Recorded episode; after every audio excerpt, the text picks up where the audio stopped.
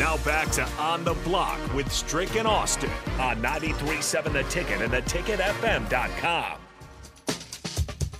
Rolling right along here on the block on your Wednesday. Joined as we are every Wednesday by Evan Bland of the Omaha World Herald. Evan, before we get into uh, some Husker related topics, our last segment that the text line kind of went nuts for was athletes that looked weird in a different uniform. Who are some of those guys that you think of in, in one uniform uh, that went somewhere else and it was just weird to see him in a, a secondary different uniform? Oh, wow. Yeah. Uh, I mean, the, the, I think the, the first one has to be Michael Jordan in a Wizards uniform, right? Like that's mm-hmm. that's the one that always comes to mind for me first. Um, boy, that's a that's a good question. I, I, there's so many in, in baseball too. I think where Albert Pujols ended up the last couple of years of his career. Um, man, you're, you're putting me on the spot here to think of some other really good professional ones in the NBA too. I mean, I'm, I'm a Spurs fan, so the mm-hmm. way that Tony Parker ended his career uh, in Charlotte was always weird to me. Um, yeah, I don't know. I wish I could give you some better answers off the top, but uh, it's it's definitely trippy when you see some iconic athlete in a different set of clothes. On the Spurs front, one that came up was Pau Gasol. You know, from Memphis to the mm-hmm. Lakers to the Spurs. How how was that as a Spurs fan getting Pau to San Antonio? Well, it was weird, and it was, if I recall, pretty well after his prime too. So after doing battle with him for years, Spurs Lakers uh, to see him in a in black and and silver was odd. I can't imagine that he liked it all that much either. Uh, and it, it was I kind of forgot that he was even a Spur now that you mentioned that. But um, you know, it's just like it it kind of it's not what you're looking for after years of a great rivalry that they had. Would it have been weirder to see Tim Duncan wear a different uniform or Gregg Popovich coach somewhere else?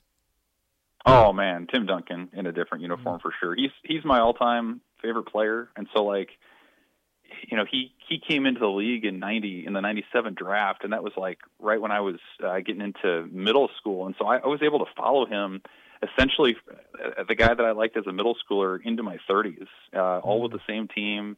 Their championship window was open for I mean, what do you what do you think? 15 years or so. Uh, I mean, they were they were always contenders. So yeah, that would have driven me crazy to see him end up somewhere else. And it always, you know, you think about sort of the the free agent world that professional sports is now. I always think of LeBron as sort of mm-hmm. the the the guy who really put that to the test because there were a lot of Cavs fans until suddenly there were a lot of Heat fans, and so it really forced you to to decide am I am I a fan of the franchise or am I a fan of the player? And I'm just thankful I never had to make that decision with Tim Duncan. I mean, it it, I think it would have felt like your parents divorcing and having to pick one. So I'm glad they stayed together. Absolutely. We'll move on to some uh, Husker topics here, Evan, uh, but we'll get to that after the, the Big Ten hires a new commissioner, Tony Petitti. And football is his focus. I mean, he helped create the BCS with ABC. Um, he helped CBS get NFL games. But what I'm fascinated by is the baseball part of his resume, where he helped launch the MLB network um, and also, you know, helped MLB expand, um, especially um, with youth internationally. Could this new commissioner be the guy that pushes more Big Ten teams to take baseball seriously? Yeah, it's really interesting from the baseball side, and and for obvious financial reasons, that's probably down the list for most of the casual fans. But yeah, I mean, he, like you mentioned, deputy uh, deputy deputy commissioner uh, of Major League Baseball behind Rob Manfred, innovative thinker, and you have to imagine the first time he fires up his uh, BTN Plus subscription and watches, you know, Penn State, Michigan State, and has to think, my goodness gracious, uh, we can we can probably do a little bit better than what they're doing. Um, yeah, I mean, I would think you would you would hopefully see a push toward an expansion of of baseball coverage on the Big Ten Network, uh, as opposed to you know a replay of the the 1992 Ohio State Michigan game or or, or whatever. Uh, I would think that that sort of uh, forward thinking approach would be helpful. And you think about how the league's going to change from the baseball side with the addition of USC and UCLA. You're going to go to 15 teams, and I know there's been a push from coaches to uh, add more league games. You know, right now you mm-hmm. play eight opponents, you'd miss four, and so and it's a 13 team league. I know they want to be more I think creative, efficient, maybe about how they do that. Maybe they'll go to more of a pod scheduling like they did uh, during the 2021 league only season. Uh, maybe you split it up into three divisions by geography. So I think having a guy, uh, you know, in Petitti who who has a history of thinking outside the box when it comes to baseball, when it comes to promoting that sport, uh, I imagine he'll have a say, and I think it'll be a welcome one. You know, again, among a group of coaches that certainly have wanted to push this thing forward, even if maybe the ads and some of the schools have been slower to to help progress that sport. I'm sure you're right in that it is down the list a little bit. You know, taking care of football and even you know basketball to some degree, I think will take precedence. But if you are going to expand the coverage of baseball from a Big Ten perspective, do you you know improve the the TV infrastructure to make the broadcast better first, or do you say, hey, schools, prove to me that you're willing to invest in baseball? You know, get better facilities, um, go out and schedule tougher games, and then we'll you know that'll draw ratings into TV that we can focus on next. Yeah, it's a good question. I mean, I think in a lot of situations the facilities actually are pretty good and and you can go back to 2015, 2016 when uh, the Big Ten signed its first major television deal, and at some point you run out of ways to spend money on football, and so you you did see it spill over into other sports. I mean, you look at some of the other baseball facilities, uh, maybe not the the game day fields, but some of the player development pieces, uh, the practice facilities, the indoor setups have vastly improved in the league in the last five or six years, and that's because of that money spillover. And for whatever reason, it hasn't always translated to the product. I mean, if you watch a BTN Plus game that's at Haymarket Park, it's, it's pretty good quality. I would say it's the best quality that you get in the league. I think Michigan is decent, Northwestern is decent when it comes to their coverage. But man, uh, you know, anybody who's tried to follow a game at Michigan State on what looks like a security CCTV camera, or at Penn State, which almost looks like it has this kind of greenish hue to it uh, there's absolutely a lot of room to improve. Uh, and, and maybe that is an investment in sort of the broadcast equipment and the broadcast side of things. Uh, and you give students a chance to to do it and, and to run cameras and things like that. So maybe that's part of it. I think they the Big Ten is generally scheduled okay. Uh, their RPI doesn't always reflect that. Certainly, by the time they get into conference and you're fighting uphill against the cold weather uh, disadvantages that have long plagued northern teams. Um, but you know, I don't know that you're ever going to get to the point where you can generate major interest in, um, you know, Penn State baseball or uh, Rutgers baseball. I know they had a good year, but it's it's just I, I don't know that that availability on TV necessarily will help, but it can't hurt. And if that's your goal is to draw in the casual fan, and to boost your own television network and and and and sort of the the notoriety of it, then I think it it does behoove you at least to offer some more games. You know, maybe treat it like volleyball, where not every mm-hmm. single match is broadcast, but you you're going to have a match on or two or two games or whatever on a on a given night, um, and it helps bring in casual fans and helps promote the sport. Uh, and and again, it's, I think it's a bad look when you have a big conference series or a couple big ones and you're replaying old football bowl games from 30 years ago. Like you can i think they can do better than that and and somebody uh you know with the background that Petitti has i would imagine would come in and think the same.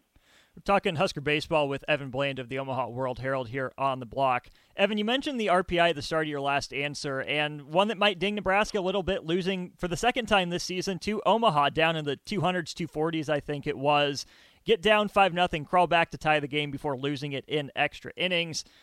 Nebraska can't afford to drop too many more of these midweek games, can it? Well, not if it's eh, fancying itself an at-large team. No, I mean you can't. Eh, typically, um, Nebraska and really any power conference team that wants to be considered for at-large, you got to be right around the top 40, give or take. Uh, that's sort of the the where you're on the bubble, and so Nebraska uh, like you said, got dinged again with another home loss to Omaha, which is way down there, and I think they dropped 15 spots or so from from maybe the low 80s to the mid 90s. And you know, not to say that you can't go on a run and and play yourself back into that conversation, uh, but you know, two home losses to Omaha hurt. The loss at Creighton hurts. Uh, going 0-3 and one at San Diego to start the year, I think that's a program out there that uh, isn't as good as maybe it looked like it could have been Uh, in mid-February. So you know, you, you're sort of reaching that point to where you, you have to put all your focus on the league and, and win those league weekends. If you're a regular season champ of the Big Ten, I think the odds are still awfully good that you'd be an at-large team. Certainly, if you win the conference championship, you get that automatic bid. But you know, barring a big run here in the next you know four weeks by Nebraska, I just I wonder um, you know what their what their at-large resume can look like because they have a couple nice wins. Certainly, the Vanderbilt win uh, is far and away their best of the year. That's that's going to be something that keeps on giving. Uh, and they have a few other nice wins. The, the series win at Michigan was was helpful last weekend, but um, you know, again, like I, you have to take care of the the business in the midweeks. You can't lose to those teams that are really going to submarine your RPI. So while I, I would say that Nebraska's at large uh, chances are not totally gone. I think uh, at this point they do feel like more of a long shot after Tuesday.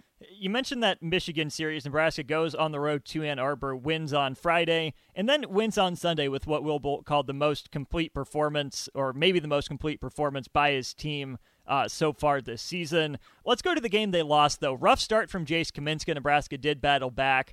Are you concerned at all about how Kaminska's looked recently, or do you think that's just a blip on the radar for him?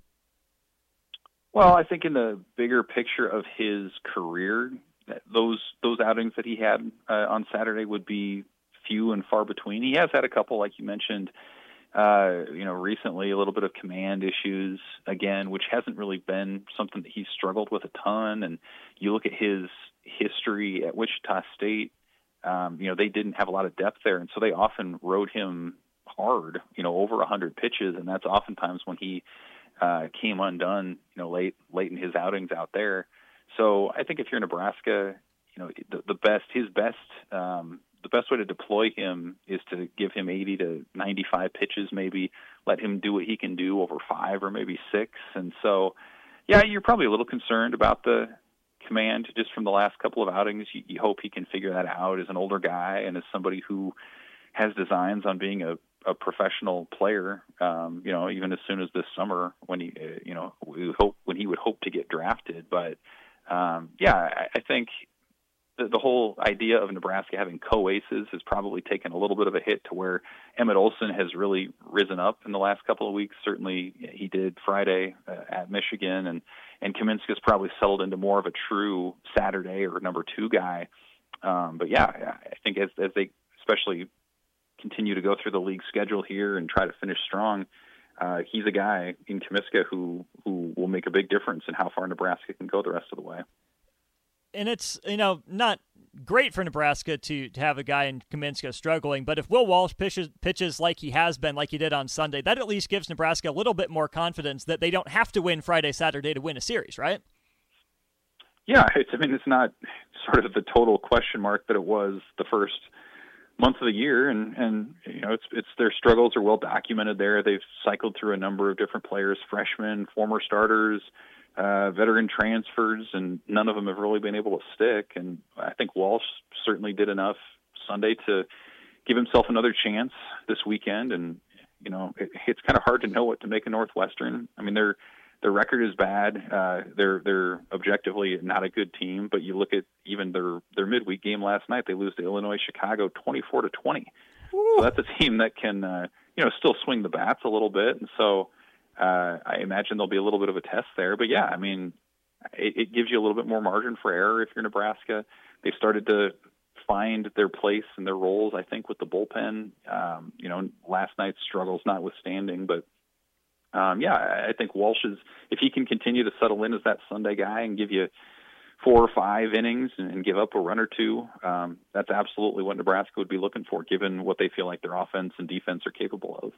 So Northwestern not going to help the RPI all that much. For Nebraska to bump that up, I assume it comes down to the the Iowa and Maryland series. Really, is that fair?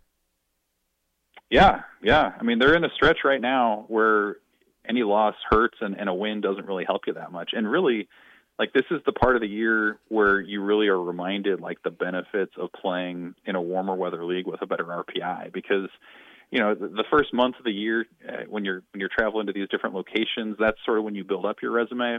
And now you're in the part uh you know like you mentioned against a lot of teams that are struggling where it's hard to really improve your stock too much. You're just trying to to tread water which is why it's so important for Nebraska to win weekends just as a league contender, uh, more so than as an at-large, um, you know, uh, team that that it's aspiring toward in that regard. So, um, yeah, I think Iowa is, the clear outlier there when when they travel there uh, in about a week.